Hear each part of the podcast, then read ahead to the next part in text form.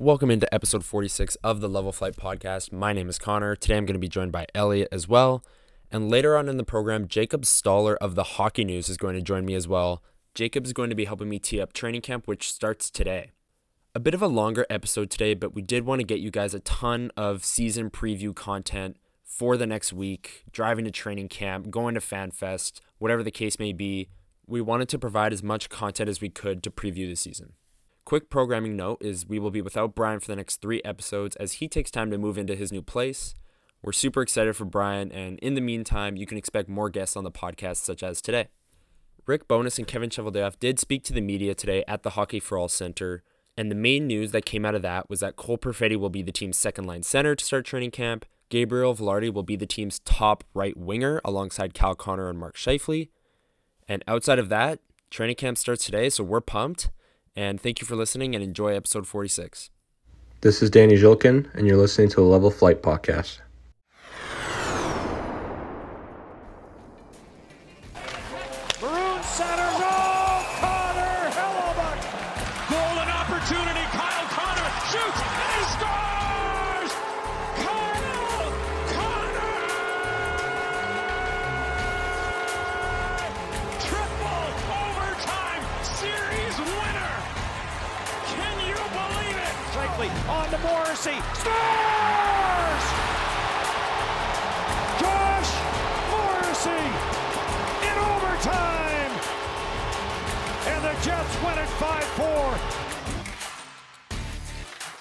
Welcome into episode 46 of the Level Flight podcast. I've got Elliot back with me, and we are ready to talk not about training camp because we did that last Yeah. week. Uh, Yeah. We were ready. Training camp starts tomorrow. When you're hearing this, it starts today uh, at the Hockey for All Center. But we previewed it last week. We gave our thoughts. So go check that out. It was a great episode. It was just Brian and I, but maybe we'll do some rapid fire with Elliot today just to get Yeah. his his his blanket thoughts. Um, but there are other things to talk about um and we are going we're going to preview the season. We're going to do some fun predictions some award predictions My Uh, favorite time of the year. oh yeah. Oh yeah it's prediction time. And then later in the program we're going to have jacob stoller of the hockey news come on. Jacob has come on in the past. He's great. I can't wait to do that interview with him. Um that's going to be a lot of fun. But for the time being it's just elliot and i. So let's let's let's, Let's ride. um the jets the how do I even bring this up? The the media members, Scott Billeck, Murat Ates, a few others, brought up the fact that the Jets are releasing a special jersey at 11:45 a.m. for Oh, I- yeah, what what are your initial thoughts on that? Because I I got really nothing. Th- this has been a weird like I'm I'm all for new jerseys and looking at redesigns and doing that. And I think it's been long enough. The Jets have most some teams only do it every like five or six years. Like the Jets Right. have been back since 2011 and we're going on 2023, 2024. Like we're past season 10. Like so for me in the modern era, probably should do a little bit of a redesign. The Jets are kind of going old school and trying to keep their logo. But I realistically think this new jersey, there's just there, there was speculation it was just one jersey and then the jets ca- well somebody else from media said that the jets were coming out with their this season jersey plus an extra one so we have no idea what to expect at fanfest but all i'm going to say is they've been teasing the heritage jerseys all summer every time that they've posted something but i'm going to tell you right now the guys and i were talking about it and the only way that anything changes is if they go heritage jerseys with current logo because the Jets soon after that news, like it might have been actually sometime last night, the Jets Mhm. tweeted out a video about them putting on the logo, and that obviously would have been a dead giveaway if it was the heritage logo, because then you kind of go, oh, okay, well, like then they're go rolling heritage this year. Because they somebody was it Carter Brooks that tweeted out the uh, locker room photo with the with it yeah with the see and that and that's where everything gets weird because you look at that photo and that photo got posted earlier in the day about midday maybe one o'clock 1.30 right. and there was no logo on the carpet and you could see on the name bars it was the same old logo but they had the heritage stuff hung up well then they post the video in the evening and it's the logo the two the jets 2.0 logo so Right. what what eh, what do you do Like what uh, uh, when you're trying to speculate something like this, it's I, I personally just think that them using the heritage stuff is some sort of media like thing to try to get drum up about it. They're just trying to get people to talk.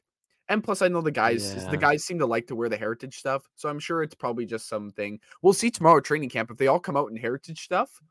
Then maybe that's another tell. But Maybe. we'll have we'll have to see on Saturday because I have no idea what they're gonna do. And realistically, yes, I love jerseys, but it doesn't really matter that much. Like Yeah. if they if they go heritage colors, throw the 2.0 logo on there, and that's that. Like cool, but there, there- there's really not much else you can do essentially. So Yeah. I mean, it is what it is.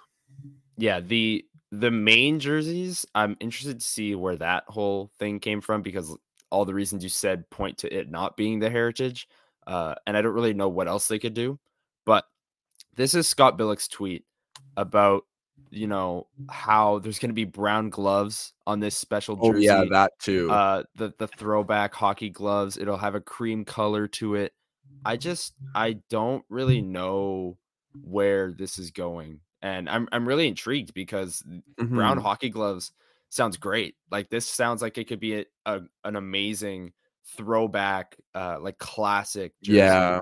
that they bring to the modern era and that would be really cool but Hmm. I I really I've never been as lost on a topic as I am this one. I just I Yeah. don't know where this is going whatsoever. And and there's also been some rumblings, like Billeck says about the RCAF stuff. People have been posting about like, you know, the whole oh the the here's the jersey that the Moose wore and whatever, and they're gonna do something similar to this. I mean, cool if that's what the special jersey is, that's cool.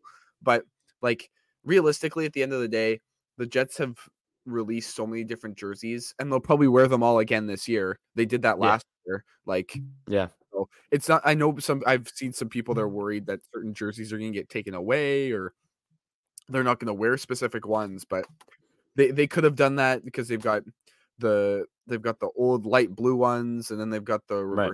retros, and then they've got the heritage all the heritage mm. jerseys, and it's just they they they know. I- I hate to say this because we talked about this already a while back. It's a money ploy. That's the whole reason why they keep bringing back all the jerseys. It's so that Right. they them so that more people will buy them. So Yeah. well, now you got to get an Adam Lowry captain jersey. So much? you're There you go. Yeah. I actually heard that there is a lot of people going into places mm. going get getting the C stitched on, which is cool. I mean, you, you Yeah. want that if you have an Adam Lowry jersey. So Well, well, and and and that's the other thing. Why, un- unless this brand here, here's my here's my major take. I will always be someone to go to a store and get something stitched onto a jersey that I've already bought, rather than go buy a brand new one. The only exception would be if this brand new jersey for this season has some cool patch on it, or there's some right. special specific thing. Like people will clown me. He just retired. I have an Adam Lowry 2010-11 captain jersey. Andrew Ladd, you mean? Sorry, I, I was like, say? he, you were like, he just retired. Adam Lowry. I'm like, Adam Lowry? What? Did I miss something? Yeah, no. Sorry, okay, Andrew on, Ladd, I am- Ladd. We're we're a little under the weather over here. Um, the brain's still trying to function. Um, yeah, Andrew Ladd jersey, and that has the inaugural season patch, right? Like I paid extra for that. Like obviously, I'm gonna do that unless this brand new jersey has this cool patch on it, or the C is a different shape than what they normally have, or like that's the only reason why I would ever buy a brand new one. I commend all the people going and buying an Adam Lowry jersey for this Right. year and just buy it like already has the jersey and just buying the C because you can go buy that. You can get whoever to stitch that. They can go to any sports jersey store and get that stitched on. So Yeah, yeah, it's the right thing to do, especially if you already have a Lowry jersey. It's don't nice need to pay another three hundred dollars. Exactly, exactly. Um, enough with the jersey talk. I I'm so lost on that, but we can move on. Um, the Young Stars tournament wrapped up. The Jets went one and two. Uh, just quick initial thoughts. I thought Nikita Chibrikov was like the best forward of all of them, all of the first round picks, whatever. I think he was the best forward. Elias Salomonsson looked great. I mean, we've talked with Scott Wheeler a few weeks ago, and he talked about how good his year one was after being drafted. Uh, I thought he carried that up or carried that into training camp. And then the goaltending. I mean, Domenic DiVincentiis and Thomas Milic were under siege at times, and they were fine. They handled it great. They like the the second game, the Jets played the Canucks, and Mm-hmm. Jamie Thomas um, was saying yesterday that I think this was on Winnipeg Sports Talk. He was saying how the Canucks sent basically their Abbotsford team, like they sent a bunch of AHL guys. Um, it was like a men versus boys situation. And despite that, in the first period, despite getting outshot like by crazy amount, Thomas mm. Milic kept the Jets in the game. So the mm. goaltending is definitely something to be excited about. But quick rapid fire takeaways, I, I like Chibrikov, Salomonsson, and the goaltending. somebody tweeted it out at some point. There's a bunch of guys like, and I'm not trying to say they weren't working hard, but you can kind of tell that guys like Barlow and some of the other guys, like, I'm, I don't want to put too many names out there, but one of the names that did come up was Barlow in this tweet about, well, training camp's a week away. The actual Jets training camp, their season is right around the corner. A lot of guys weren't trying to play super hard Not Because they did- yeah, they're not trying to get hurt. Yeah. So, because this is just a fun tournament. So, as much as Right. I know people love to take away, it's like, oh, here's all the prospects playing together and da da da da. da," You can't take too much because one, guys No. aren't going to be playing it full. They're going to be playing hard. They're going to play hard, but they're not playing full tilt, risking injury, right? So, Right. you can't you can't take too much away from it. Um, I I thought the goaltending was great. Here here may be or may not be a hot take. After the last two Jets draft picks of goaltenders, I may say that they have and and you can say them wrong. And I know it's just a youngsters tournament, but both of them had really good years in their leagues last year, and we'll see how it goes. Milic has to play this year in the AHL. Do Right. the Jets?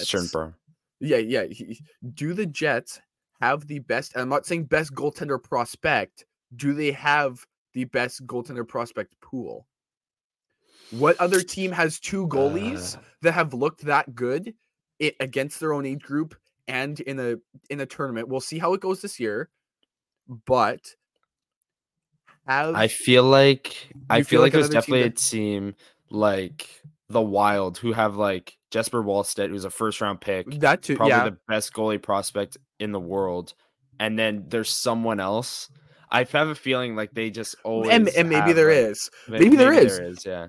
But when you look at like DiVincentiis, I think was originally projected to be like a backup, and Milic, I think, was maybe like a fringe starter. But if it, my my take is is overall, like yes, you've got guys like Yaroslav Askarov, you've guys got guys like Jesper Wallstedt, but the question is, is those guys are top tier. Who's behind them? Right. That's where I think the Jets may have depth.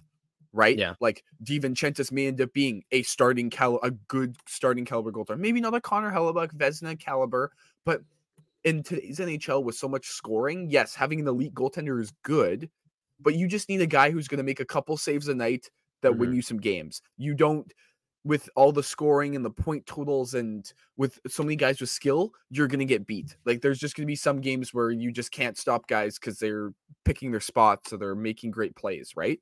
So Right. if the Jets have two prospects in the goaltending category that at least have starting projection, like even maybe a little bit better, I I think that's I think that's really good. Like That is. considering a couple years ago when we were kind of going, well, but if this team gets older and Connor, there's nobody behind Connor, how like it was Mikhail Berdin and like I guess you could say even last year was at the start of the year the goaltending prospects were Mikhail Berdin and Oskari Salminen.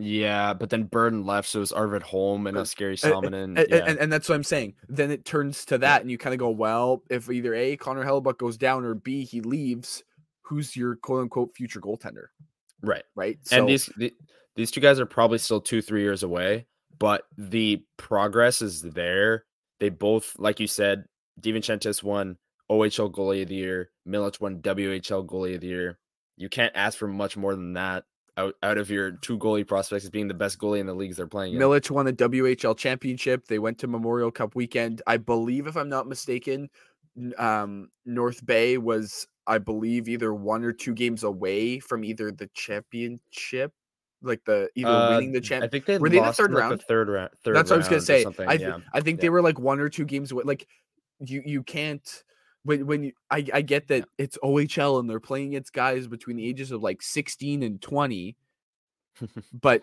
th- it's Yeah. not like these leagues are slouches, right? Like it's not No. like they're playing junior B and the Jets draft them and it's like Yeah. They're putting up 950 save percentages and below two or like below 150 goals against. And you go, well, look at the comp, right? Like these guys are putting up elite numbers against guys their age. And they've now looked good against other top players in their age group because we saw them at tra- at um at rookie camp and they and they Mhm. both looked great as well, right? So Yeah. And Milic, you know, on the national stage, World Juniors, he won the gold for Th- Canada, played too. great. DiVincentis probably going to be the starter for Canada this year coming up. So you might have two goalies who are gold medal winners at the World Juniors, goalies of the year in both of their leagues. Um, and yeah, it's the progress is definitely there, and it's going to be fun to track the next couple of years. I feel much better now if either A, Connor Hellebuyck is to leave, or I feel also better just about the future of the goaltending. Because I know not every prospect hits, but you have to hope that one of these guys hits. Even if they're just very solid starters, you sign them after their rookie deal to like a five year deal and then a two year extension or whatever the case is, and you get like a seven year run of solid goaltending. The Jets before Connor Hellebuyck didn't like. I mean, you can say Ondrej Pavelec was, uh, and then you go through all the other right. Hey, I So- think Pavlik was good. He We, he don't- was we good, don't have to get into that. but I- I either he way. I, I'm I'm straying a little bit away. But just I feel really good about the future of the goaltending position. Yeah, and I I think that might change the way that the Jets view it too. Like the Jets might be more willing to move off of Connor Hellebuyck if now that now that these goalies have shown that they're I mean they already have done what we're saying. Like the young Stars Absolutely. the young stars tournament doesn't change this. Uh but knowing that these goaltenders are excelling in their leagues and might be goal your goalies of the future, it might be easier to move off of Hellebuyck. Now they're still three, four years away. It's hard to project. There's Yeah. a lot of caveats to that, but Goalies are hard to project. very, very. Um well, let's uh let's get into some some season predictions. I mean, we did this lot we did we didn't have the you know preseason last year when we were doing this Mhm. podcast. We started in the middle of the year. We did some mid-season awards. Um but now this year we can do predictions mid-season and then reflect on it all at the end of the year. Um so let's let's start with just a simple where the Jets are going to finish in the standings. I see a lot of people starting to post their standing predictions to Twitter. Yeah. It's that time of the year, uh, predicting which teams are in, which teams are out. So, where do you think the Jets end the year uh, in the Central Division and the Western Conference? Yeah, I think they either get the last of it. Like I when I say I, they're gonna get the last division spot, I think I mean they're the last to clinch a division spot, or they're the last to clinch a wild card spot.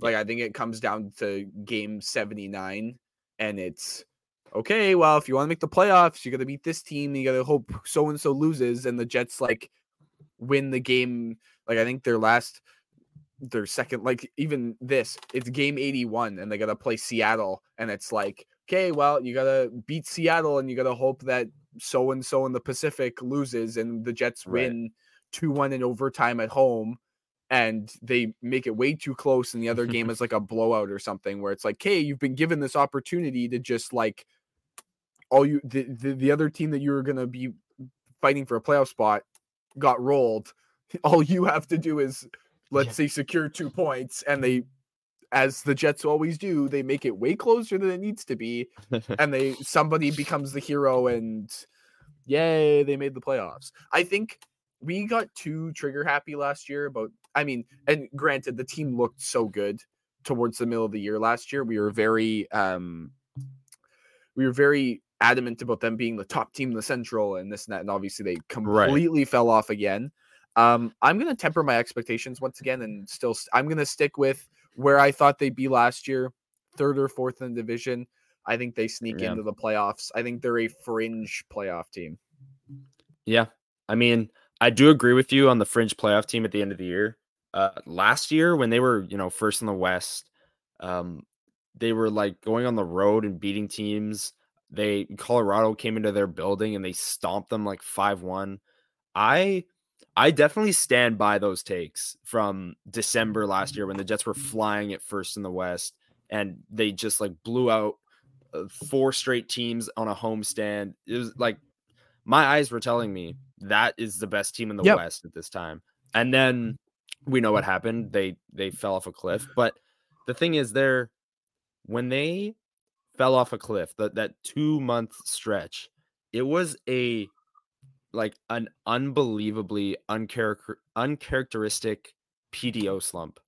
So they their shooting percentage, their save percentage, their expected goals, like they were generating the same amount that they were when they were the best team in the West. They just weren't finishing them. And it was really, really weird because it seemed like the effort just wasn't there uh and all that stuff. But and and maybe it was, you know, maybe maybe the effort wasn't there. We we probably said that in that stretch. But Mhm. if you look at the the analytics and just don't even watch the game, you just look at a a, a mathematical equation, they yeah. were generating the same amount, giving up the same amount down the stretch. Uh, and then at the end of the year, the reason I think two or maybe all three of us picked them to beat Vegas in the first round was because the the last 10 games they went back to that that best team in the West and that Mhm. we saw and they were killing teams on that on their homestand. So I I don't know what happened in those 2 months. Uh that's like one of the craziest shooting slumps I've ever seen from a team and I don't know. Maybe that'll happen again this year because maybe they're lacking some shooting talent. But Nino and Vilardi will definitely help that. I think Colorado and Dallas are locked one and two in the Central. Yeah. teams are absolutely loaded. And then for the three spot, it's between the Jets and the Wilds, and then whichever team is is not is I, I think is a wild card team. So the Yeah. Jets might be a wild card team. Um, but yeah, I, I agree with everything you said on the the the fringe playoff team. Uh, I I don't know. I don't think I want to jump to conclusions to yes, I know they looked like the best team in the West and I will still stand by that take. It's just I don't know if I want to do that again this year if they're in the same position Right? because Yeah, no, that's that's it- this is the exact this is essentially the exact same team minus Pierre Luc Dubois and add Gabe Vilardi and Alex Iafallo. Like this is the exact same team. So Yeah. unless Vilardi and Iafallo combine for more points or the whatever you want to say, if you want to do the whole money ball thing, we're replacing one guy and bringing in so like Rasmus Yeah. yeah. yeah, we're losing one, but we're bringing in three to add up. Like if we want to do that whole thing, but we at the gotta end, replace Jason Giambi in the in the afterlife or whatever. yeah, but Whatever he says. Yeah, he gets on base. What's the what's the NHL equivalent of he gets on base? I don't know. even know. We'd have to think about that. Maybe maybe we can come back next episode and say what that uh what Yeah, that reference is. But yeah. Well, I mean, if it's the Jets, it's um, I don't even know. I was trying to make a, I was trying to make a joke in terms of things that they're all worried about in the organization, but it doesn't really work. Anywho, um, yeah, I, I just think that this team is a last division spot fringe playoff team. Like, Well, the you rest of up- Essential is weak, so they should be a mm-hmm. playoff team. But I can Yeah. also see them trying to figure things out early on and they struggle early and we're like sixth or seventh in the west and we're chasing the rest of the year right like i, I actually think having a good start with this roster is the most important thing like being in and Yeah. around the playoff race to begin with before anything is like okay now we're chasing playoff like needs to be that they are starting off good and i this beginning of the schedule is not like the first couple games aren't the easiest either. Right. Florida is your reigning runner up. You've got LA coming to town in game three. Like you you you Yeah. gotta pull away a, at least two two wins, I would think. the Yeah. first couple games. So wo- you brought up Vilardi, Iafallo, and Kupari, and I want to get into your expectations for those guys. We're definitely going to talk about the start of season later in the episode because I think that is like the first 25 games of the season. I think are is like the season because we'll we'll get into it. I I, I want to save my take for later, but Yeah. um, let's talk about Vilardi, Iafallo, and Kupari. Um, just some expectations for those guys. I'll go first with with Vilardi. I think uh, last year, if you he missed some time, he only played 63 games or something. If you take that the amount that he scored over 82 games, he had something like 30 goals, 23 assists or 24 assists, something like that, uh, over an 82 game pace, and that's that's great. If the Jets are getting that on their top line with great defensive metrics, so those are exactly what my expectations are for him this year. It's 30 goals, 25 assists, strong defensive metrics on that top line. Um, I'm not expecting him to take another jump forward. Like he broke out last year. If he continues that steep ascension and goes to like 40 goals, then wow, that's like insane. And the Jets fleece They, the they win the trade outright. Like it's not even. Yeah. But if uh, re- reasonable expectation, I think is 30 goals, 25 assists, um, just kind of doing what he did last year in a bigger role, uh, maybe on the top power play. I don't know how that is all going to shake out, but yeah, what are your expectations for Vilardi? I think that if you are if he's in and around like 55 60 point like i think if he hits the 60 point Mhm. mark i think it's a good year if he's in around 50 to 55 i think that's and, and he plays good defensively like that is Right. my my interpretation of him having a good season is all predicated on him continuing those defensive metrics that he had last year if he puts up Yeah. 55 points and he still and he's goes back to or goes to being not good defensively then I kind of go, "Uh, I don't think that's great because you had you had that. In, I know PLD didn't want to stay, but you had that in PLD. Like he was a Right. lock for 60 points every year, right? Like he's a Right. 55, 60 point guy. But if you get defensive metrics plus that similar point total, I, th- I think you I think you win that. I think they the Jets win that trade, and I think that I feel better about Vilardi's season. Like he doesn't even Yeah. have to put up 30 goals. If it's more assists than goals, if it's 25 and 35, I know that probably doesn't. I think that equals 60, but I, my quick Yeah. math isn't great. But e- e- e- either way, I think that if you have it so that he is in around the 50 to 55 point range, plays good defense, shows that he is good to like be that defensive anchor on the line. I Yeah. think I think that the Jets are just fine, and I think you're you're happy with however the season ends for the Jets. I think you're happy with Vilardi's season, and hopefully he doesn't miss time either.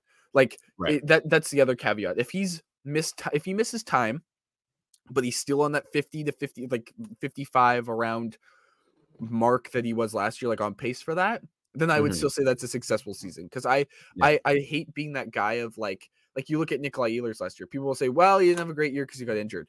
Well, no, when he was out there on the ice, he looked great. So you can't Right. like I always go by if if somebody's on pace for something, and I know that's not indicative of what it would have been, but if he's on Right. pace for that and he's playing well when he's healthy, then I think that is that's perfectly perfectly fine. Yeah, I, I agree with you there. Um, Alex, Iafallo. I actually don't think we have to talk about him because I was writing an article the other day and searched this up. But in the past five seasons, he scored between 13 and 17 goals, between 33 and 43 points uh, every single year. So he's just been in that frame every single year for the past five years. He's a great penalty killer. He's going to be great defensively. There's no expectations for Alex Iafallo because that, that's what he is. That's what he's going to be every single year.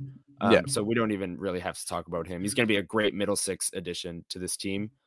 I I I, I think that was a very uh, when I read when we initially read the trade, I was very happy to see that the Jets brought him in because then at least you're bringing in a defensive forward that puts up points.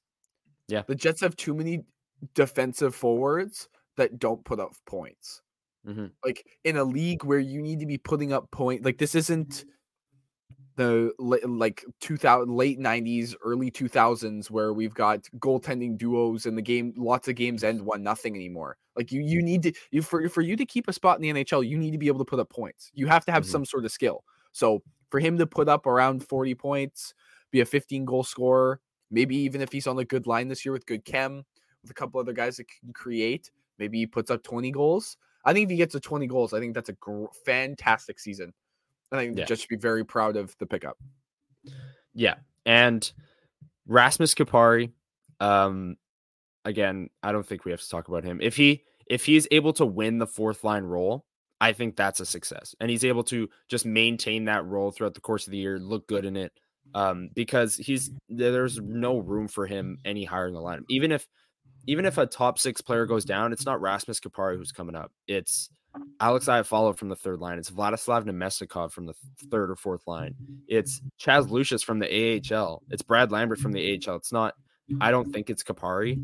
No. So there's there shouldn't really be any expectations for him because he might just be the fourth line center the whole year, and that's that. But like, So- what's the what's the ceiling? Like six goals, twelve assists, eighteen points. If he's the fourth line center the whole year, like that's the absolute best case scenario. I think. Well, I think if he gets closer to double play. digit, like like I think if he goes close to double digits, and and you know that the fourth line gets time and Bowness system, right? Like Bones like to roll his fourth line. This isn't a team where he doesn't True. roll a fourth line because he feels like it's weak. He'll True. roll a fourth line because he feels like that that line is defensive. And I, I actually have to say, I think as much as this team is essentially the exact same team, this team has more depth. I would say they've got Oh, a year of guys. Yeah. So this team has got a year of growth. So for me, if Kupari can be a we've heard that he's a big body, if he can be a penalty killer, if he can be a if he wins his face off, if I hate saying that, but if he wins mm-hmm. his face offs, is a good penalty killer, and he puts up around 20 points. I think I like 10 a goal, 10 goals, 10 assists, or eight goals, 12 assists. I think you're really happy about about that. And I mean, if he if he goes off and is playing well, because I, I don't even know who that fourth line is gonna be. Right? Like Yeah. that could be Barron and who else would that be? Namestnikov potentially, depending Could on how be, they yeah. roll the lines. Like it could Yeah. be Iafallo, right? And that's more of an offensive player, right? That'd be a very ultra pretty good defensive fourth line if you've got like Yeah, I don't think IFL slides down. I, I don't think he slides but to the four, but I'm just saying, right? Like if you have Kupari on the line with like Barron and somebody else on the right wing, I I think you're I think that line could be pretty decent. Like we saw we saw what guys like Adam Lowry and Morgan Barron were doing on the fourth line at times last year when Lowry got Yeah. moved down. Like they they were generating chances. And we know Barron has Barron just needs to finish, right? So Yeah. Kupari could get a bunch of assists from Barron just actually being able to find the back of the net this year too, Yeah, right? that's true. So- yeah, You, you never know. I, I I'm not trying to say that he's gonna put up he's gonna have a fantastic year and he's gonna put up 40 points and they're gonna move him up the lineup. But if he has development, I I can't not see him maybe if he has a good year being the third line center next year. maybe. If, if yeah, he, I mean, if he has a, if he has a good year, if he doesn't, I think as a prospect you kind of know what you're getting from him. But if he has some sort of growth, because people have said that he still has some room to grow, I I think he's a bottom he's a bottom six center or a bottom six forward because he can play on both the left and mm-hmm. right wing depending on where he mm-hmm. plays. But I think that that's kind of his ceiling. I don't think you're seeing what we thought when he was drafted being a potentially like a middle six forward. Yeah. He's a bottom six forward, but if you can have a good bottom six forward on your team, I don't think you're complaining at all if you're the Jets. Yeah. Yeah, no, I, I I do agree with that. I think Bowness will use the fourth line more than he ever has because the bet the fourth line will be better than the Jets have had in the last five years. Um, enough of the fourth line talk. It's time to get to the stars. Play the hits. Who's your team MVP, Elliot, for the 2023-24 season? So you could be really generic and say like Josh Morrissey. Now, well, do we that's my think- pick. that's your pick. Okay, you could be very generic and say it's like Mark Scheifele in his swan song here in Mm. Winnipeg, and he has that huge, massive year, and da da da da. da. You could also just be very generic and say Kyle Connor, and I think Kyle Connor has a bounce back year. Yeah. So I I, I don't Mm. think it's it's between those three. It's between. I think Hellebuyck too. If Yeah, if- Hellebuyck is in. Yeah. Yes. But Hellebuyck as well, if he's staying the year, right? We, we don't know Yeah. with Scheifele and Hellebuyck if they're even going to last the whole year. But for the first half of the season, or however many games these guys might play with the team, Hellebuyck, if he, he could be the team MVP uh, through the first 40 games, playing amazing, and then some Yeah. team trades for him and he goes on and wins the Stanley Cup. But who knows? Um, um, but my pick is Josh Morrissey. Um, I think he's going to be the team MVP this year. He put up 76 points in 78 games last year. And I've said it before, he's a regression candidate, but that doesn't mean he's going to go back to like 30 points a season, right? I think Like, he regresses he- to sixty. Yeah, he might dip down to 50 in that 50 to 65 range, Uh, but a point per game, I don't think is something that he's going to repeat or is sustainable. His shooting percentage went up like 4% last year. It's usually at 6%. It was at like 9. So I think that's going to come down a little bit.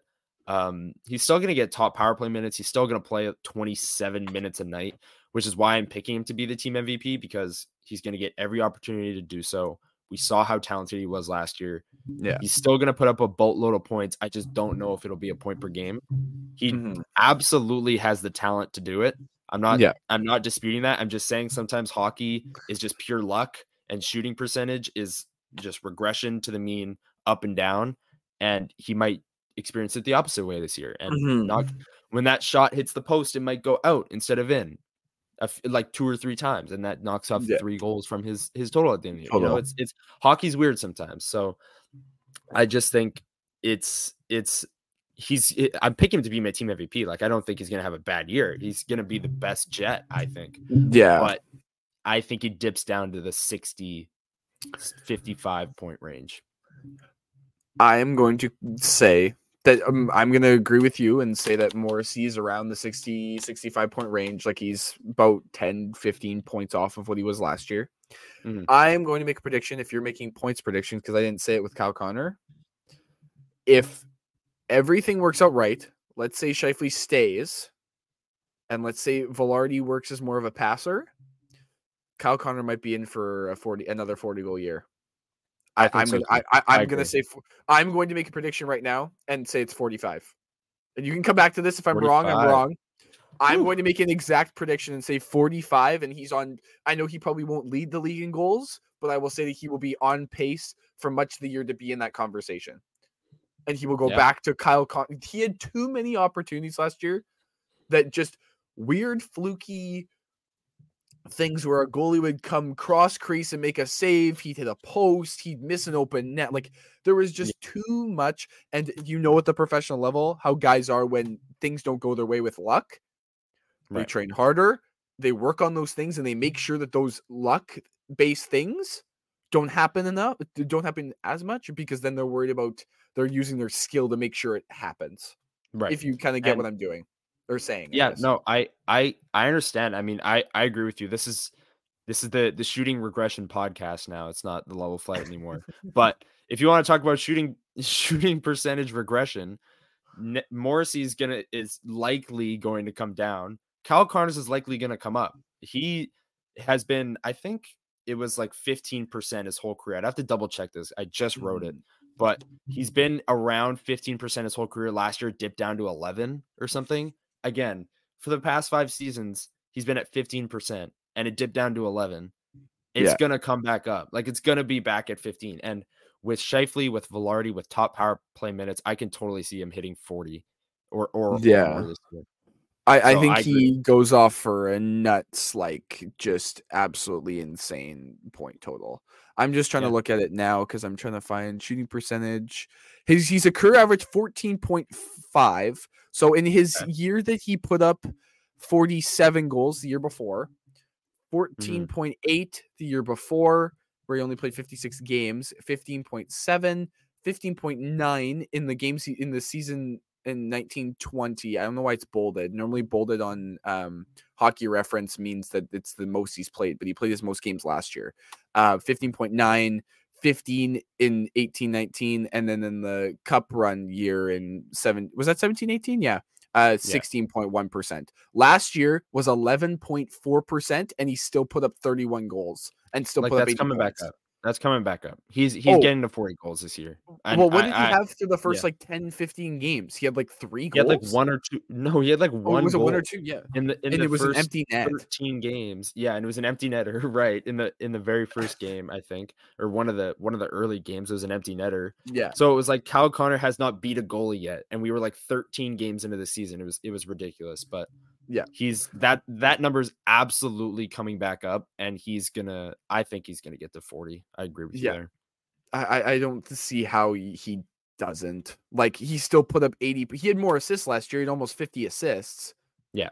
Right. But that was also him assisting another 40 goal scorer on the line in Mark Scheifele. Right. Yeah. So if you can have it where Scheifele still puts up, let's say he stays and still puts up th- in around 30 goals, and you have Kyle Connor who puts up 40 something, well, then what does that do for uh, Gabe Vilardi's point totals? Right. Right. Yeah. That- you could see like that the- go way, his assist total could go way up. He could just skyrocket. Maybe his goal total goes down a little bit because he's not an offensive focal point because he's got two other guys, but his assist total might just absolutely skyrocket. But Yeah. either way, I think uh, that line will have another close to, if not 40 goal scorer, Yeah. as long as if let's say Kyle Connor obviously is on pace for that or Scheifele stays, right? So, Yeah. Right. Let's let's move on to the most improved player, the breakout pick. We might have the exact same one because I think it's pretty obvious, but my answer is Cole Perfetti. Uh, if he gets that second line center role, we said all the things we said earlier about him and Ehlers working well together. I think he's in for a huge season, assist assist total wise, and just seeing his development at center is going to be something to monitor over the course of the year. But is yours Perfetti, or do you have a different one? So are we doing improved and breakout the same? Yeah, Or are they different? like okay. that. That's kind of the So, same. Yeah, I'm going to do it a little bit differently. Okay. I think Perfetti is the most improved player okay. on the roster. He was my most improved player last year. You know where I'm going with this. I know you're. Where I will be on the train until it dies.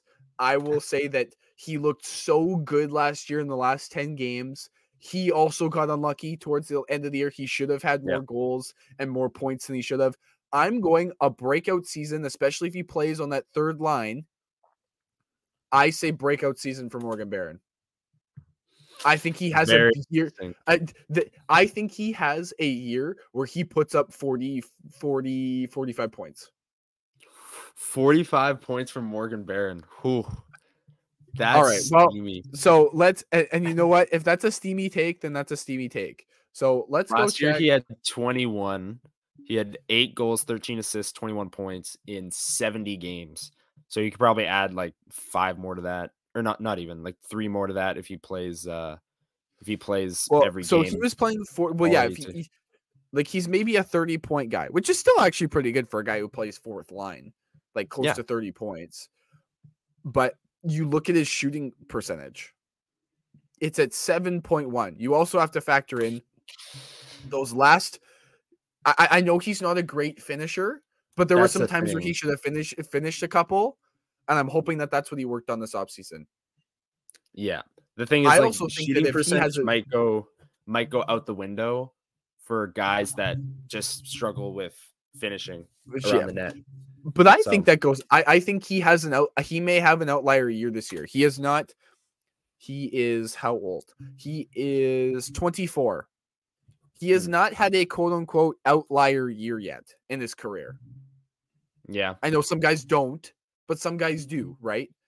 And he has shown that at the AHL level. He's shown it at the NHL level. Him and Adam Lowry were generating chances galore Yeah. towards the end of the year and in the playoffs, right? Okay. If you get that version of Morgan, if you realistically, if you get that version of Morgan Barron and have that over a 70 to 82 game pace, I don't see why 30 high 30s, close to 40 points is out of the question. Because there were a couple mean, times where he should have finished and he missed. So I know Kyle Connor, I know we just talked about that with Kyle Connor, and he's a different story because he's an elite goal scorer. Right. But we did talk about luck, right? He might get some lucky. guys some guys lucky. might some some at some point a player has to have i know this is being a little bit superstitious but at some point some guys have to have an outlier season right Yeah. and someone like Barron hasn't had an outlier season i mean if he turns into be an alex Iafallo where he's just the same for his entire career then that's great Right. but most guys at some point have to have any at least an outlier or somewhat outlying season that didn't really make much sense and then you go back and watch and go oh well you know right so yeah. Well, if that- you look that- at that's my yeah, pick. Okay. If you look at like traditional aging curves and when guys have those breakout outlier seasons, this would be the time for Barron. Um, because he's played a couple years now. He's 24. Uh, he's kind of in the middle of his prime. If you look at, like I said, traditional aging curves, this is this is it. So, um, I I I I love it. I love the bold takes. Um, I do. Before we get Jacob in here, I do want to talk last about where this team sits at the trade deadline with Hellebuyck and Scheifele. And Mhm. this is the take that I was going to say earlier, but I I saved. I think the first 25 to 30 ish games are the season. If the Jets stumble out of the gate uh, and they do nothing to convince Scheifele and Hellebuyck to stay, then those guys are going to not sign extensions, right? Obviously, they're going to want out. They're going to want to play for a winner. Uh, and the Jets are sixth, seventh in the Central, and they're like, well, screw this. I, I don't want to waste um, the prime of my career on a team that's sixth in the Central or whatever. Um, I'm not saying they're going to be sixth in the Central, but yeah, just if they- if not yeah. they're first in the Central after 25 games. They're first, and they got a four point gap on second place in Colorado and Dallas. And it's like, well, they're in the mix. So then Scheifele and Hellebuyck might be like, you know what? It isn't so bad here in Winnipeg. Let's let's sign an extension for another year, kick the can down the road, or three, four years. I I I think the first 30 games is incredibly important if you're trying to keep Scheifele and Hellebuyck around because I think that's when their decision's going to be made. Now, at the trade deadline, I I think the Jets are going to be a top three team in the Central, and they're going to be faced with this dilemma, especially if these players don't have extensions. But my take is that the first 30 games will decide uh, whether or not those guys are going to want to either just sign a one year deal and like f- go through this entire situation next year or sign a, a long extension and stay with the Jets long term for their entire career, right? So yeah, I think I think the first 30 games are key. Well, because they're not going to sign the extension, and you, the Jets have sort of turned this around where they've been actually not too bad at asset management. Where if they're not going to be able to keep somebody, they've actually been on. You look at PLD. We thought he was just going to walk. They weren't going to tender. They weren't going to do anything. He was just going to walk, right? Right. Or he was just going to sit, and then they were going to get absolutely nothing for him. And they've made that trade into a very good. They turned PLD into a very good trade. Not what we're talking about here. Mhm.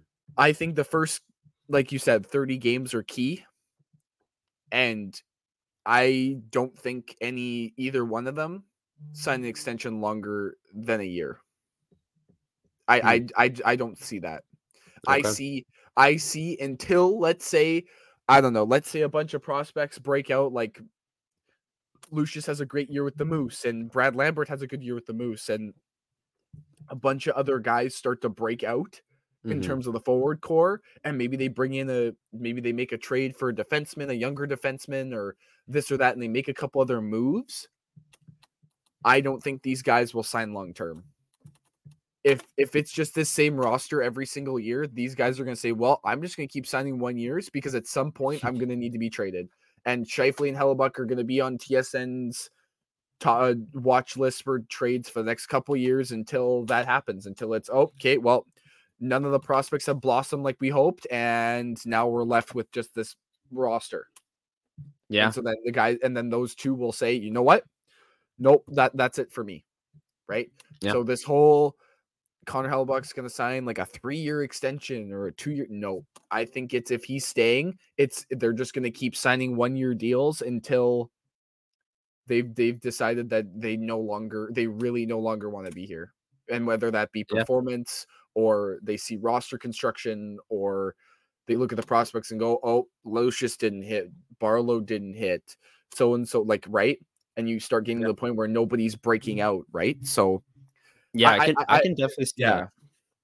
Yeah. So Yeah. we'll see how we'll see how they are at the trade deadline. If they're in the around the top three, then I think those guys stay. And maybe at that point they sign extensions. Maybe they're still on the trade bait list and then they sign the extensions and then they're off.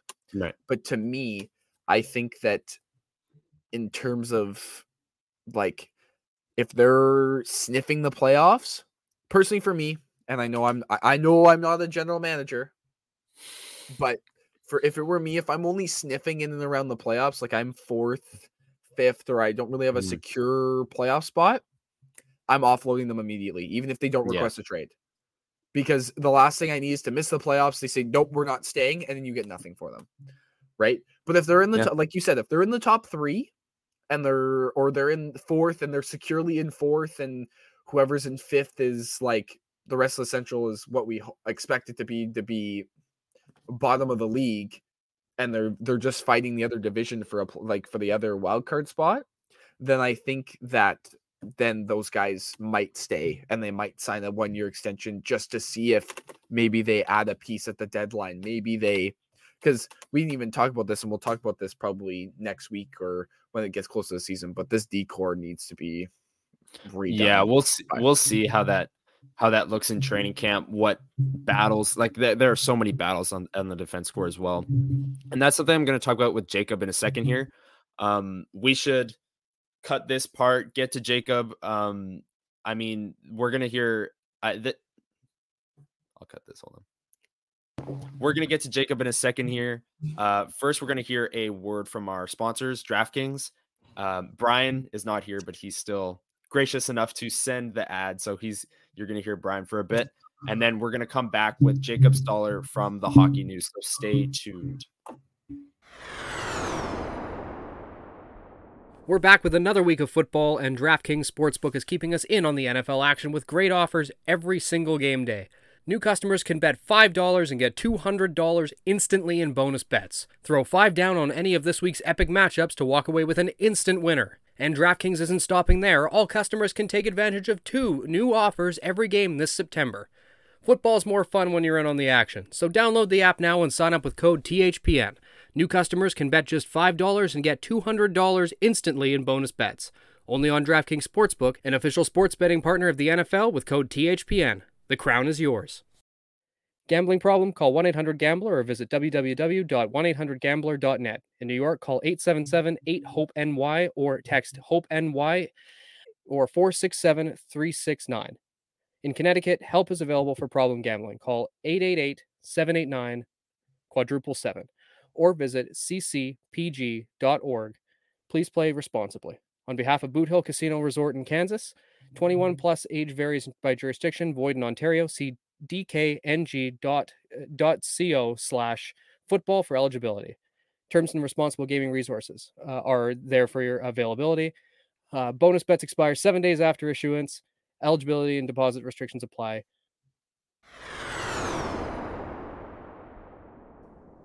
And welcome back into episode 46 of the Level Flight podcast. I have a very special guest joining me, Jacob Stoller of the Hockey News and Yahoo Sports. He let me know beforehand not to forget Yahoo, new gig. Um, Jacob, just say a little bit about yourself. You've been on the podcast before, but for new listeners. Yeah, clearly I scared away Brian and Elliot. Uh, I didn't realize I was I was that harsh last time, but uh, yeah, yeah, I'm a born raised Winnipegger who was in Toronto the last couple of years, back in Winnipeg uh, for now. I covered the NHL for the Hockey News um, and Yahoo, and then I also um, you know write about some AHL stuff uh, for the Hockey News and in the magazine. Uh, I host an AHL podcast, East AHL podcast, an American Pipeline podcast, a lot of podcasts these days, as you can tell. Um, but yeah, super psyched to uh, talk Jets with you, man. Yeah, everyone's got to follow Jacob on Twitter. He's got his handle if you're on YouTube right there, so that you can keep up with all those podcasts, right? Exactly. You also forgot to mention that uh, uh, with all those accomplishments, you also have a sick jersey background. I do. Uh, they're like, actually like all I've... they're all from China. Um, oh really? A lot of them. The, the Oilers Taylor Hall or the Oilers Taylor Hall, and then the yeah. Crosby one are my favorites. And my uncle was doing work in in China, and he just kind of saw these on the street for like five bucks. And uh, so those are sweet, yeah. And then um, my my girlfriend's uh, brother in law gave me the Pat Falloon jersey here. Uh, wow. yeah, it's been it's been uh, it's been pretty awesome. I gotta say, that is pretty awesome. I mean, five bucks for a. I mean, yeah. it's got the C on it. It's got the patch on it. Like I know, that's I legit. Yeah, it's legit. That is legit. All right, let's get into some Jets. Um, sure, we we previewed training camp last week, but we wanted to bring someone on for you know a different perspective on all the, the sure. storylines following this team. I think personally, the biggest storyline is the second line center.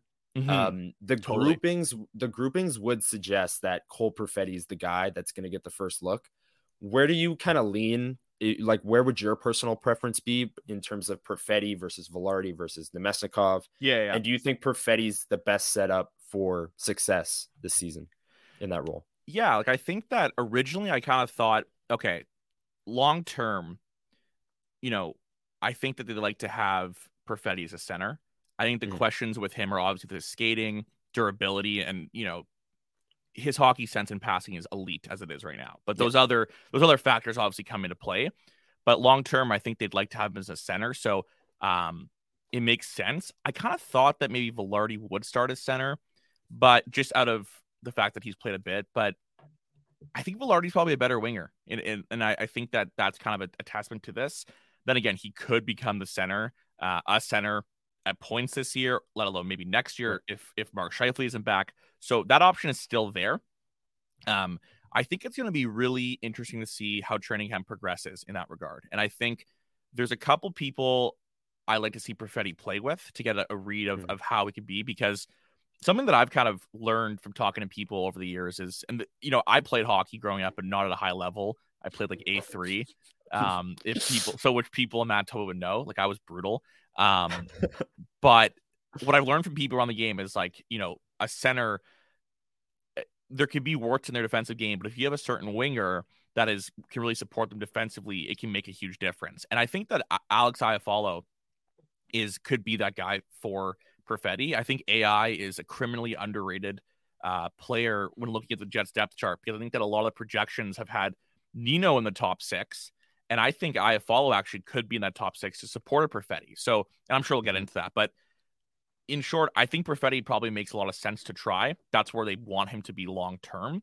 So right. that probably makes the most sense in that regard.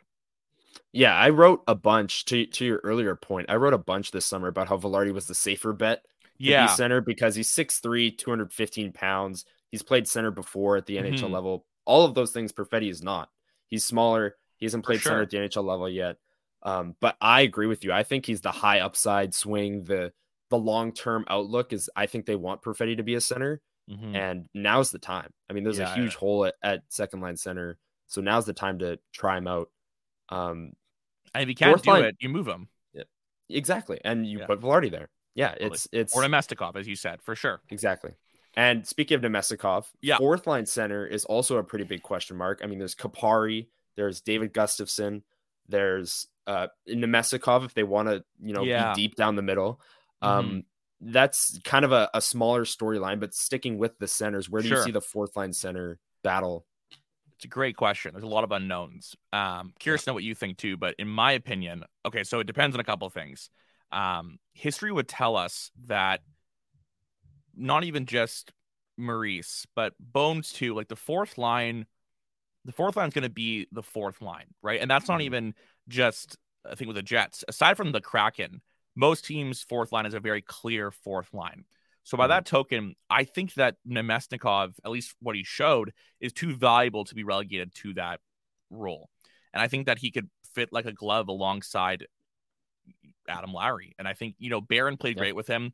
It, it, could be a rotation of those two. I don't know. Um, but I would say that perhaps like it, it, very well could happen, but I'm interested to see how David Gustafsson does this year. I think mm-hmm. that stylistically he fits every mold you want in a fourth line center.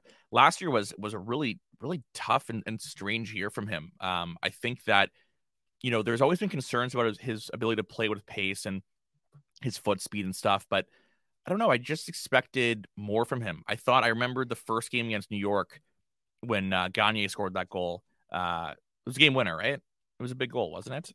Against Mr. Brightside, the Rangers. Rangers. Yeah. Yeah. Oh, yeah. Yeah. Okay. So yeah. that line that night, I remember Gustafsson looked good.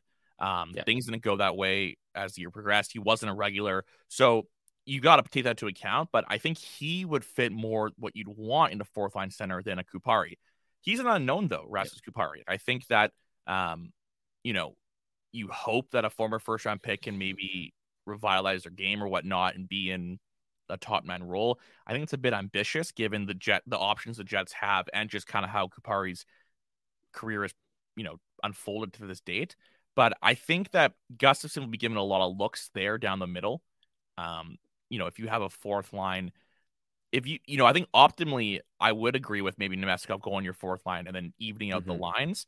But I think when you're looking at the personnel, the third line is going to have Adam Lowry, and then one yeah. of follow or Nino, right? Everyone right. thinks it's going to be Iafallo, could be, but I, I think people it could be Nino. Okay, right. So if that's the case, those guys are going to get big minutes. So that third line is going to be kind of relied on as a quote unquote shutdown line or whatever. I think Namestnikov can fill that gap really well and maybe even give Mm-hmm. some offensive upside. So um, that's why I think he'll be there. And the fourth line center is kind of ruled out for him. Yeah. But um, yeah, I, I think optimally it'd be nice to have him as a fourth line center to have four even lines, but it's not realistic. Yeah, I I think going to Namestnikov as 4C is like the right idea. And when the Jets are winning games, when they're up two nothing in the Rick Bowness system, they want to keep it two one, two nothing, right? Hmm. I think when they're up two nothing, optimally, like you said, they're running four lines, and Namestnikov Sure. is just an extension of the third line, uh, being another shutdown role. Um, Yeah. And I I think Bones is really set on Lowry and Appleton Yeah. playing together on that third line. They've done it last year the whole time. It didn't really work at like analytically, it didn't really work, but he still rolled with it. I think he's gonna roll with it again. I think it'll be Nino, Lowry, Appleton, and then the fourth line will be, I guess, Bear and Namestnikov, and maybe Kupari will slide to the wing, or Namestnikov will be on the wing because he can and that's play fine. as Like well. if that's if that's the Right. case, like that's fine. Um yeah, that's interesting. I think you make a good point there.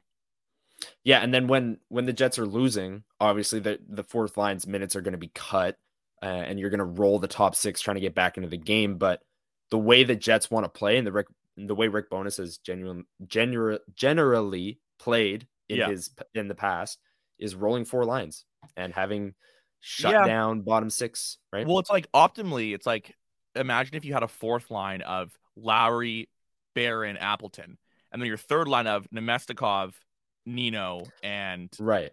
another player. Like that's Right. maybe that's See, that's a modern- conversation I'm here for. Yeah, like see, because- that, that's that's a yeah. bit of a forward approach. Um, but I think realistically, Lowry's a three C, and I want to make it clear, I, I'm a big fan of Adam Lowry's game. I think there's a Mhm. lot of of un sorry, like um, how do I say this? Kind of unfounded criticism in his game, and I think that like I listen, I'm a big analytic junkie. I know you like the numbers too. Like I, Mhm. like I make AHL player cards for God's sakes. Like I'm, I'm I, I'm big on the numbers, but you gotta Yeah. really evaluate the full body of work. And Adam Lowry's a great third line center. So I just want to make that clear, in my opinion. Yeah, and a lot of people bring up the the long goal drought last year, the 40 or 32. I, I forget what the number was, but he went he went without a goal for 30 plus games. Sure. And that's that is concerning from a third line center, right? But at the same time, he's being asked to just play defense and shut it down yeah, uh, and let his top six do all the scoring. And when he went on that 30 goal drought, um, I don't like for the first 15 games, the Jets were at the top of the West. And So who cared? of Yeah. the- yeah, it, it didn't really matter. And For then they started to slide, and people were like, "Whoa, where's Adam Lowry?" Mhm. But I uh, like in terms of the captaincy, that's a whole different conversation. yeah, yeah. Uh, but his on ice uh, production, I agree. Maybe forward thinking, he's the four C over uh, instead of Namestnikov, but I think you're kind of splitting hairs at that point. for sure, for sure. Um, But yeah, the center position is definitely something to monitor going into training camp because the Jets are kind of weak there. You can make the argument that if Perfetti doesn't pan out, maybe I guess Vilardi can fill in, but But even then, you never know. You never To really know, right? Yeah, for sure. Exactly. Outside of the forward core, I I think the biggest storyline on the back end is the the log jam. The the pairings are pretty set in stone. That you know Mhm. who their the, their top six is going to be, but are we nearing another Jonathan Kovacevic situation with Logan Stanley, Declan Chisholm? I guess Capobianco could be the odd man out, and that's not really like a a drafted and developed prospect per se. He's still younger. He's 25, I believe, but if he looks great, if he looks better than Declan Chisholm in camp and they put him on waivers, it's a lock that Chisholm is getting claimed Is it? because I think so. He was an AHL All Star last year. Here's my counter argument to that. I don't know. I mean, am I I, think it's a lot. railroading? Am I railroading this segment by diving? No, no, no. here? This is Okay. this is the this is All the right, segment. fair. Yeah, go for it. Yeah. Here's my take about it. When Kovacevic hit waivers, there was two Mhm. things that people need to understand. For starters, the three-year contract they tried to to void or block people from claiming him. Didn't work out. Okay. It didn't work out because I think that a lot of teams around the league believed, okay, if we take him, he doesn't pan out. All the the scouting reports and background checks of Kovacevic decline. He could be an AHL captain for us, a pricey Right. one, sure, but um, that's a contingency plan. Something the Montreal Canadiens with a lot of money and you know infinite budget for that kind of stuff are fine with. Right. But also with Kovacevic, his skill set as a right-hand defenseman, defensive oriented who can kill penalties, is much more rare and coveted than what you'll find Declan Chisholm. Now, let me say this: Declan Chisholm is is a very smart player. I love his toolkit. Two years ago, when he played that ten games with Jets, he was great. But I think what people forget is a lot of Declan Chisholm's hit the waiver wire, and a lot of teams, when they're looking at the waiver wire, Mhm. might think that they have a Declan Chisholm that's better. Could a team be wise to take him? Sure, but look at the blue lines across the league. Like maybe Chicago takes a swing, maybe. Um, but Yeah. who? Kn- we also don't know. Like Jack Rathbone in Vancouver, he could hit the waiver wire, and I think that a lot of teams would rather have Jack Rathbone than Declan Chisholm. And there's Yeah. other guys like that. So I, I don't think it's a lock, especially when they send him Mm. down. If they could do it in the second period, like when they got Mikey through the first time, AC Mont, Right. right? Teams did li- like him that first time, but there were so many guys hitting the wire then it was too early in camp. The GMs weren't going to pull the trigger on it because GMs and teams not overvalue, but they they really do value the players that they've brought in originally. It's got to take a, a player that not, like uh, the scouts could really like a guy, but the director of pro scouting then has to relate to the GM who then makes his final call, and he's dealing with so many different factors. So I, Mhm. I will argue I don't think it's a lock. Wouldn't be surprised if it Okay. happened. But I don't think it's Right. a lock. I that that's a good point. I've never thought of it like that. That there are all these other players like Declan Chisholm that are also hitting the wire. I just think 43 points in 59 AHL games, AHL All Star, still 23 years old. I think a team. If I if I was managing the Chicago Blackhawks or San Jose Sharks, I would take a swing on a guy that uh, has shown at every step in the AHL that he can be an offensive force. The right? Sharks could take a swing for sure. the Sharks, and then if Ivanka and Chisholm reunion. yeah, there you go.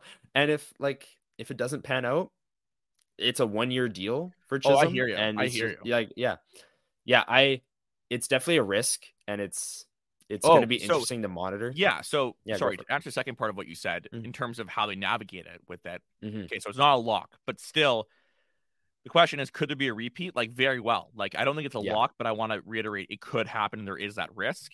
Um, Right. Do they keep? Do they keep Chisholm as a seventh defenseman? It's like okay, well they didn't keep Kovacevic, who I think would have been the perfect seventh defenseman. I think he would have been fine in that role. Right. Um, Chisholm, I don't know. Like, are- who are you benefiting from doing that? Whereas Capobianco is a seasoned seventh defenseman, I guess you could say. Yeah, Um, so I think that you're right. The pairings are kind of set in stone at this rate, barring injury. Villy's probably back down with the Moose. yeah. I um, think I which is think I think that's a lock that Villy's back down. Even I if he has agree. a great camp, I he's just a wa- he's a waivers casualty.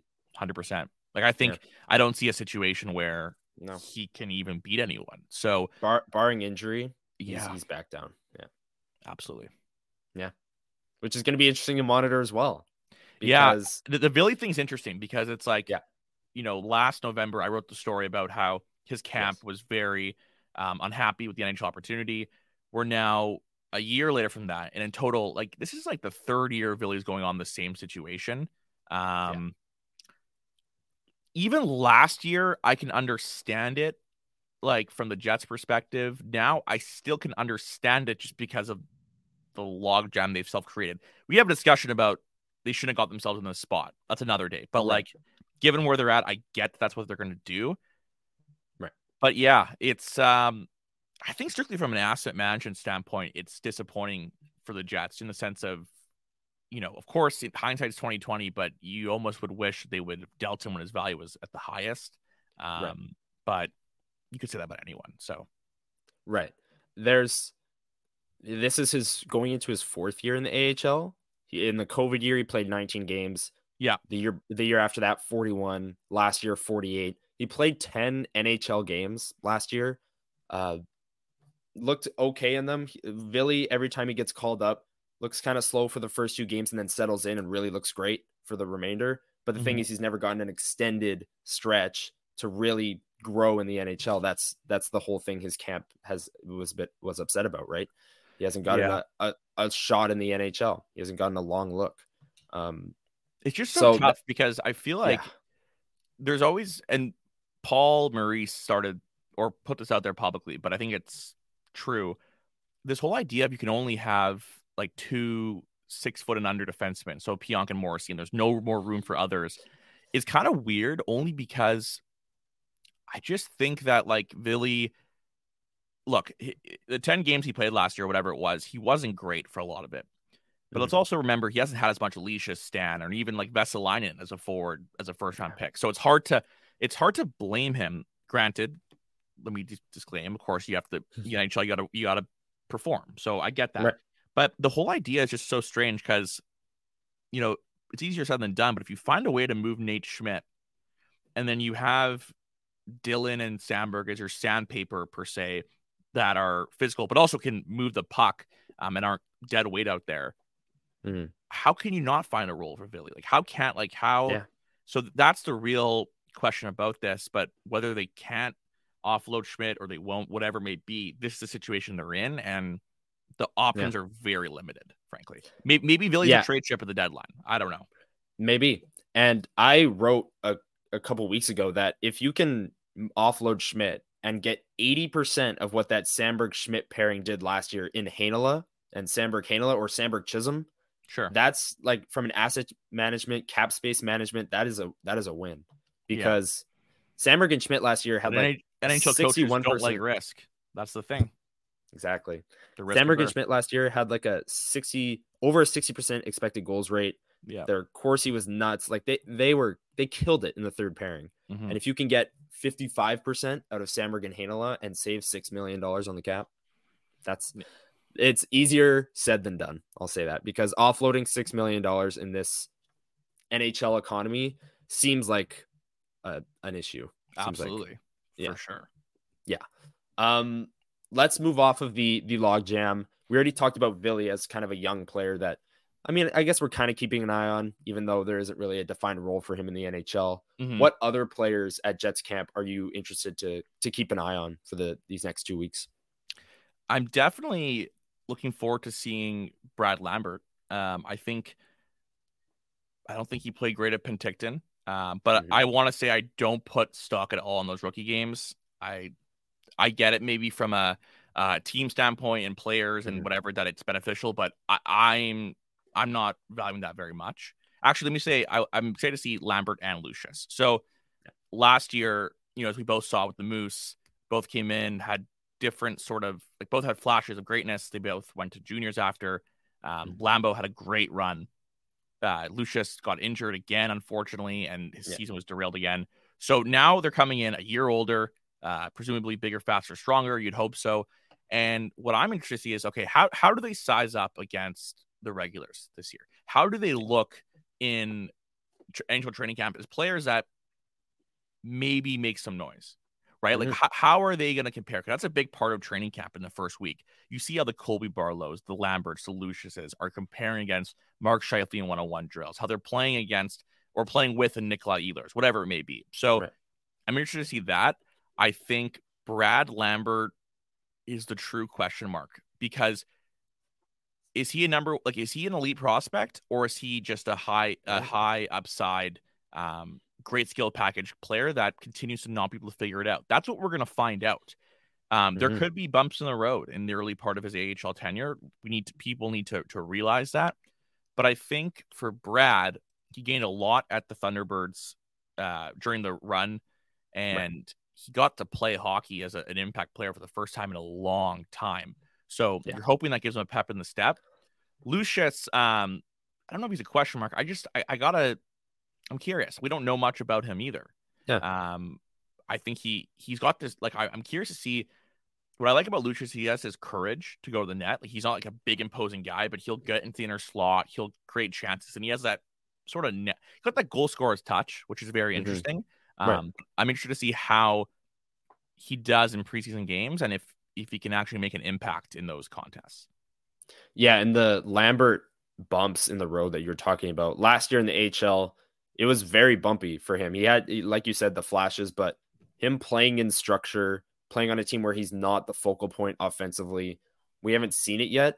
I think sending him to the WHL and having him just dominate and get his confidence back was the best thing they could have done for his development. And I think it's going to pay off. So if he comes into training camp with that swagger, with that confidence, he could make some wild plays and the fans mm-hmm. will be tweeting it out, sending videos, all this stuff, right? He'll he'll make some real noise um, if he's able to make those those splash plays in training camp. And then Lucius, I mean, he was recovering from a shoulder injury for about 90% of the of the uh off season, right? And is he even healthy? I don't even know. Um, we'll see. The next storyline I want to talk about is, you know, we talked about Adam Lowry earlier as his Mhm. on ice uh, effect on the team, but off the ice, he was just named the captain of the franchise.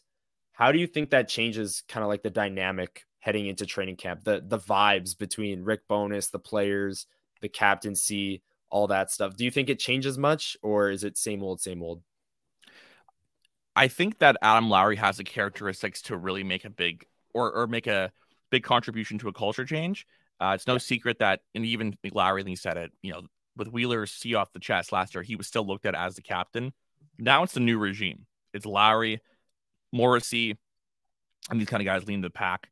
Um, it's going to come down to how much can Lowry get this group to buy in, right? How Mhm. much can, and you know, your first year as a captain, there's some parts of it that I'm sure are tough in some ways, but Lowry's been here for a long time. He knows the intricacies of the locker room. He knows um, the challenges, the strengths, all, all everything that kind of goes in within there. So I think Yeah. he's a great candidate to do it. I think it's also good for the team to have him being the one, you know, answering after games and whatnot. No need to put that pressure on Morrissey. Keep his momentum going. Let him focus on uh, the game and whatnot. Lowry's is, by all accounts, the perfect guy to to do that role, and I think it's going to be great. I don't, I don't know if I can give a great answer in terms of can he make a big culture shift? Like, will it change or status quo? That's going to depend on the buy-in from players, and I think we'll. It, it's a conversation for April, right? It's like, okay, how was Adam Lowry's first year as captain? And I'm interested, and well, it's a big storyline throughout the year, but I think that Lowry's extremely respected by his teammates. He is beloved by everybody in the organization. I can tell you from top to bottom, and I really mean that. Yeah. I think that sort of like when Andrew Ladd was here, he had that similar um, pull, I would say, from Yeah. a lot of people. Um, Blake Wheeler did at parts of his tenure as well. Um, Yeah. Though towards the end, it, it, it got a bit different. So I think Lowry's definitely capable of doing it. It'll be interesting to see, though, if it happens. And keep in mind, it's not even just on Lowry to make that happen, right? We could Yeah. see there, there's other factors, other people, other personalities, and um, that could affect that. Yeah, I I 100% agree, especially the thing you said about how everyone respects him. I think this was an absolute slam dunk pick for the captaincy. Mhm. You could argue Josh Morrissey. I Sure. made some arguments for Josh Morrissey, younger, longer contract. Sure. Uh, he was the on ice leader. You could argue at times last year, but you, you couldn't really go wrong with either of these guys. And Lowry, can he get? We're, we're going to talk about it in a second here. Scheifele, who's on a his contract is expiring. Hellebuyck contract expiring. Uh, Brenden Dillon, Dylan DeMelo, Nino Niederreiter. All these guys have expiring contracts. So that buy-in yeah. and the successes that this, team has in the first 30 games is going to be huge. Um, and that that is him as a captain. He's got to get that team to buy in, like you said. Let's talk about Scheifele and Hellebuyck. Um, Mhm. We haven't. Re- I haven't got your thoughts on the whole situation, um, the whole offseason. Now that we are heading into training camp, there are members of the team. Cheveldayoff said he's comfortable going deep into the season with them on their team, even if they don't have an extension. Um, where do you kind of sit with this Scheifele Hellebuyck situation, and where do you think how, how do you think it plays out? there's nothing wrong with Chevy doing this because the offers he received were suboptimal. So, Mhm. do people want him to trade these two pillars for pennies on the dollar as opposed to having one more year of them as part of it? Like, no, like the, NHL is a business. You know, for a long time, everyone was so drafted and developed. Everyone was so impatient in this market about that. And then we started winning, and obviously things have gone sideways a bit. But you know, a rebuild isn't easy. A rebuild is is a hard for business sell, and I think that if you're gonna do it, you gotta do it properly. So if someone comes in with a big offer for Scheifele and Hellebuyck, Chevy will look hard at it, right? Mhm. But timing's big, right? So um, how do you think it plays out? This is a cliche answer, and I'm sorry, but it's the truth. It depends how the first 25 games go. The I just said that. I actually Really? just said that like 20 minutes ago with Elliott. 25 minutes? Yeah, I no, I said? I said yeah, yeah. I said it will be defined in the first 25 games. Come if the Jets on. get off to a hot start. Yeah. What is, look at that. Great That minds think alike. Look at that. Um, so yeah, like I think that's exactly an interesting benchmark. Then if they're on the outside looking in or things implode, whatever, then you'll start hearing the chatter pick up. Then you'll start to hear, and that's when the marketing will really be set. Because there's two things. Both their contracts are very digestible, especially at towards December, January, where their daily oh, cap yeah. hits lower. Like those are very easy contracts to squeeze in. So there could be some some interesting assets there. I think the first 25 games too, they got to play LB more. Like if you're gonna Yeah. deal him, um, I guess in theory, if you're dealing Hellebuyck, you're kind of punting on the year. So I guess it doesn't really matter that much. But still, even for Hellebuyck, I think they've been playing him too much. I know he wants to play Yeah. every night, but so that's interesting. Um, Scheifele, uh, Scheifele's got a lot to prove this year. And I think that is uh, something I'm assuming he's well aware of. He's dialed into this, and he Mhm. needs to prove to 31 NHL teams that he's able to be an impact player every night and that he you know gives a crap in the D zone. I think those things are important. If you if you think the Boston Bruins are going to go acquire Mark Scheifele to, to replace Bergeron or Krejci, you're bonkers because the Yeah. Boston Bruins are huge on buy-in from every way, and Mark Scheifele a lot of times hasn't showed that. So I think that's important to keep in mind with the whole picture. Um, and the fate is really in those two players' ha- like hands. The sense of like, okay, you know, they're saying they're this year they're going to play it out and figure it out. Sorry, the fate's on their hands. Sorry, Chevy's hands, but it's going to be dictated by how the team performs. And there's no Yeah. other way about that, especially with where we're at right now. If he got an offer that was digestible and acceptable, he would have done it. But I also think, I think a lot of us can agree they should have done it at the end of 21 22. That's when they should have hit the reset. I think they should have moved Wheeler than two, Mm. brought Bones in. I think there would have been a lot, a much different narrative around this team if they had done it a year prior. Yeah. Yeah, I agree. They're they're a little late to this because now they found themselves in the situation where if for the first 25 games, what if they're the best team in the West? They they were Sure. the best team in the West deep into December and January last year.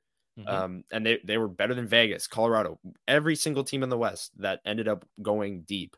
Um, Seattle, they were better. Like I, I, I don't see a scenario where they are this year. I mean, they Mhm. totally, they totally could get off to a hot start. And then I said earlier um, with Elliott on here that maybe if they're the top team in the West after 30 games, Scheifele and Hellebuyck sign one year extensions and just kick the can down the road. Say, okay, this team can be good this year. I'll play the rest of this year with this team and give this team some flexibility that I'll play the rest of the year um, and not leave them in UFA so I don't get traded. And then next offseason, we'll do the exact same thing. Mhm. I don't know if Chevy would go for that because then the offers would be presumably even worse Mhm. next offseason Yes. for an older Connor Hellebuyck, older Mark with a higher cap hit too, a higher cap hit. Yeah. year older. yeah, Um, no, I agree. yeah. So trade deadline, um, and after the first 30 games, we'll know a lot more. For sure. If the, Jets, if the Jets struggle, I think, yeah, you you can they're good as gone. plug. Yeah. Um, but it gets a lot more interesting if they if Well, they're the top team in the West. For sure. And it's funny because you can't really predict it now because of what we just said. Like Perfetti could thrive in the second line, like Right. the second, the two C slot, but he could also struggle immensely. And this, you could say that for anything. But the point is, a lot of the Jets' key roles are huge question marks. Yeah. And I think even, you know what? I'll, I'll say it. It's even also a question mark. Like, can Josh Morrissey continue at this level? I Is swear you listened you listened to the earlier part of our podcast. I wasn't on it. What do you mean? You guys, wasn't alive. No, I, but- I said the exact same thing. Anyways, go ahead. this is why you brought me on to reinforce your Yeah. ideas when Elliott and Brian are here. But like, Yeah. can he? It doesn't have to even be points. Like, can he be a number one again? Like, that's also important. Will Neil Yeah. Pionk rebound? There's so many questions that will will define this season for the Jets. And once those questions are answered, or as they are, then you'll get a better idea of where Scheifele and Hellebuyck fit into the equation this year and beyond. Yeah, I agree. I mean, I I brought up the shooting regression that's bound to happen for Morrissey. Um, he, he's at 37 is his career high before this year, and he explodes for 76 points. Now, I don't think he's going to go back to 37, but 55, 60, I think is a little bit more um, uh, realistic. I I appreciate you doing this, Jacob. We are we're out of time. We've got through all of our questions. This was fantastic. Uh, Unreal, man. Let, let yeah, plug yourself again. Um, tell people where you are, where they can find you. Find me on Twitter at JL Stoller. And uh, yeah, you can find me all over the hockey news, Yahoo, and um, yeah, that's kind of where where I am. ready for a big season. Big season, big man. season. Unreal. Yeah. Thanks for having me, bro. Yeah, thanks for coming on. Um, I'm sure we'll have you back on sometime in the season Anytime, bro. Re- revisit these takes, maybe after 30 games. 25 games. I want to be before the 26th game. Okay, well, I'll put it in the schedule right now. Perfect. Unreal. All right. All right. Thanks, man. Thanks, Jacob. You're listening to the Level Flight Podcast on the Hockey Podcast Network.